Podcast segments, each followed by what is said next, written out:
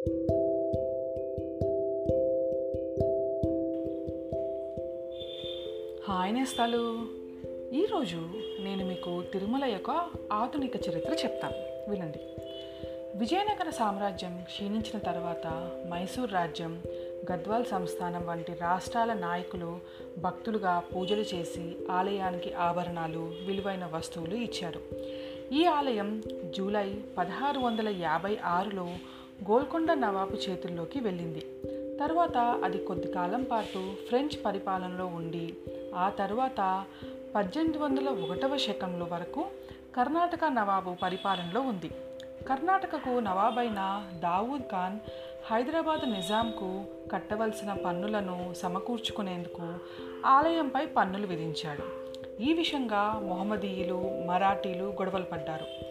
Maratha సైనికాధికారి Rakoczi Bhonsle ఆలయాన్ని సందర్శించి ఆలయంలో ఆరాధన కోసం శాశ్వత పరిపాలనను ఏర్పాటు చేశారు. పంతొమ్మిదవ శతాబ్దం ప్రారంభంలో బ్రిటిష్ వారి ఆగమనంతో ఆలయ నిర్వహణ ఈస్ట్ ఇండియా కంపెనీ చేతుల్లోకి వచ్చింది. వారు ఆలయానికి ప్రత్యేక హోదాను ఇచ్చి కార్యకలాపాలలో జోక్యం చేసుకోకుండా ఉన్నారు. మద్రాస్ ప్రభుత్వం పద్దెనిమిది వందల పదిహేడులో జారీ చేసిన ఏడవ రెగ్యులేషన్ ప్రకారం ఆలయం ఉత్తర ఆర్కాడ్ జిల్లా కలెక్టర్ ద్వారా రెవెన్యూ మండలి నియంత్రణలోకి తెచ్చింది. పద్దెనిమిది వందల ఇరవై ఒకటిలో బ్రూస్ అనే బ్రిటిష్ అధికారి ఆలయ నిర్వహణ కోసం నియమాలను రూపొందించారు. దీనిని బ్రూస్ కోడ్ అని పిలుస్తారు. ఏడవ నిజాం మీర్ ఉస్మాన్ అలీ ఖాన్ ఆలయానికి ఎనిమిది వేలు విరాళంగా ఇచ్చాడు. పద్దెనిమిది వందల నలభై మూడులో ఈస్ట్ ఇండియా కంపెనీ తిరుమలలోని ఇతర దేవాలయాలతో పాటు తిరుమల ఆలయ పరిపాలనను హాతీరామ్జీ మఠం మహంతులకు బదిలీ చేసింది. పద్దెనిమిది వందల డెబ్బైలో యాత్రికుల సౌకర్యార్థం కొండ మీదకి మెట్లు నిర్మించారు. పంతొమ్మిదవ శతాబ్దానికి కొండపైన శ్రీవారి ఆలయం విశాలమైన హాతీరామ్జీ మఠం తప్ప వేరే ఏ నిర్మాణాలు ఉండేవి కావు. అతి కొద్దిగా ఉండే ఇల్లు అత్యంత సంకుచితంగా ఉండేవి. కోతల బెడద విపరీతంగా ఉండేది. అడవి పందులు కొండపై మనుష్యుల నడుమ నడుస్తూనే ఉండేవి. అడవి జంతువులు దొంగల భయంతో యాత్రికులు గుంపులు గుంపులుగా డప్పులు వాయిస్తూ గోవింద నామస్మరణ చేస్తూ కొండ ఎక్కేవారు. పంతొమ్మిది వందల ముప్పై మూడులో టీటీడీ చట్టం ఫలితంగా తిరుమల తిరుపతి దేవస్థానాలు ఏర్పడే వరకు అనగా తొంభై ఏళ్ళ పాటు ఆరు తరాల మహంతుల పాలనలో ఉంది. పంతొమ్మిది వందల ముప్పై మూడులో రూపాయలు ఇరవై వేల ఖర్చుతో మెట్ల మార్గాన్ని అభివృద్ధి చేసింది. పంతొమ్మిది వందల నలభై నాటికి తిరుమలకు వచ్చే భక్తుల సంఖ్య మెల్లగా పెరగడం మొదలైంది. అప్పటి ఉమ్మడి మద్రాసు ప్రభుత్వం కొండ మీదకి రోడ్డు మార్గం గురించి ఆలోచించింది. బ్రిటిష్ అధికారుల సర్వే బృందాలు వారు తిరుపతి చేరుకున్నారు. పంతొమ్మిది వందల నలభై నాలుగు ఏప్రిల్ నాటికి అలిపిరి నుంచి తిరుమల దాకా ఘాట్ రోడ్ నిర్మాణం పూర్తయింది. మొదట్లో ఎద్దుల బళ్ళు గుర్రపు బళ్ళు తిరిగేవి. నెమ్మదిగా దేవస్థానమే తిరుమల తిరుపతి మధ్య రెండు బస్సులు ప్రారంభించింది. బస్సుల సంఖ్య పెంచుకుంటూ పోవడంతో సౌకర్యంగా ఉండి భక్తులు వెలువెత్తసాగారు. పంతొమ్మిది వందల యాభై ఒకటిలో మెద్రాస్ హిందూ మత చారిటబుల్ ఎండోమెంట్ చట్టం పరిధిలోకి వచ్చింది.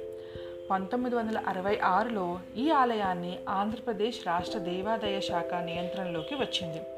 ఆంధ్రప్రదేశ్ చారిటబుల్ హిందూ మత సంస్థలు మరియు ఎండోమెంట్స్ చట్టం.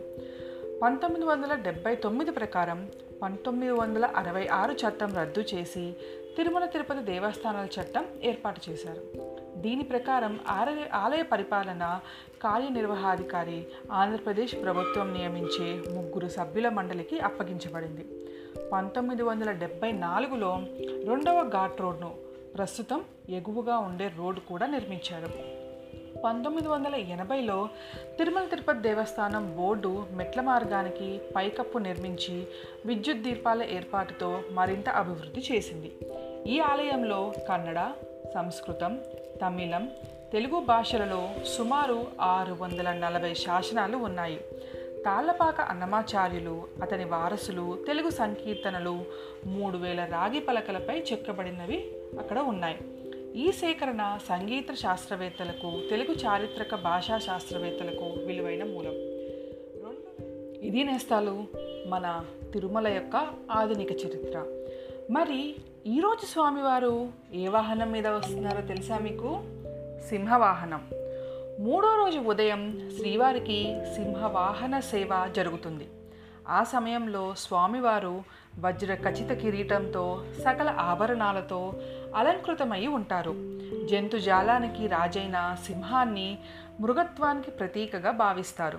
ప్రతి మనిషి తనలో మృగత్వాన్ని సంపూర్ణంగా అణచి ఉంచాలని తలపైన ఆదిదేవుణ్ణి ధరించాలని చెప్పే ప్రతీకగా ఈ సింహవాహనంపై స్వామివారు ఊరేగుతారని భక్తులు భావిస్తారు.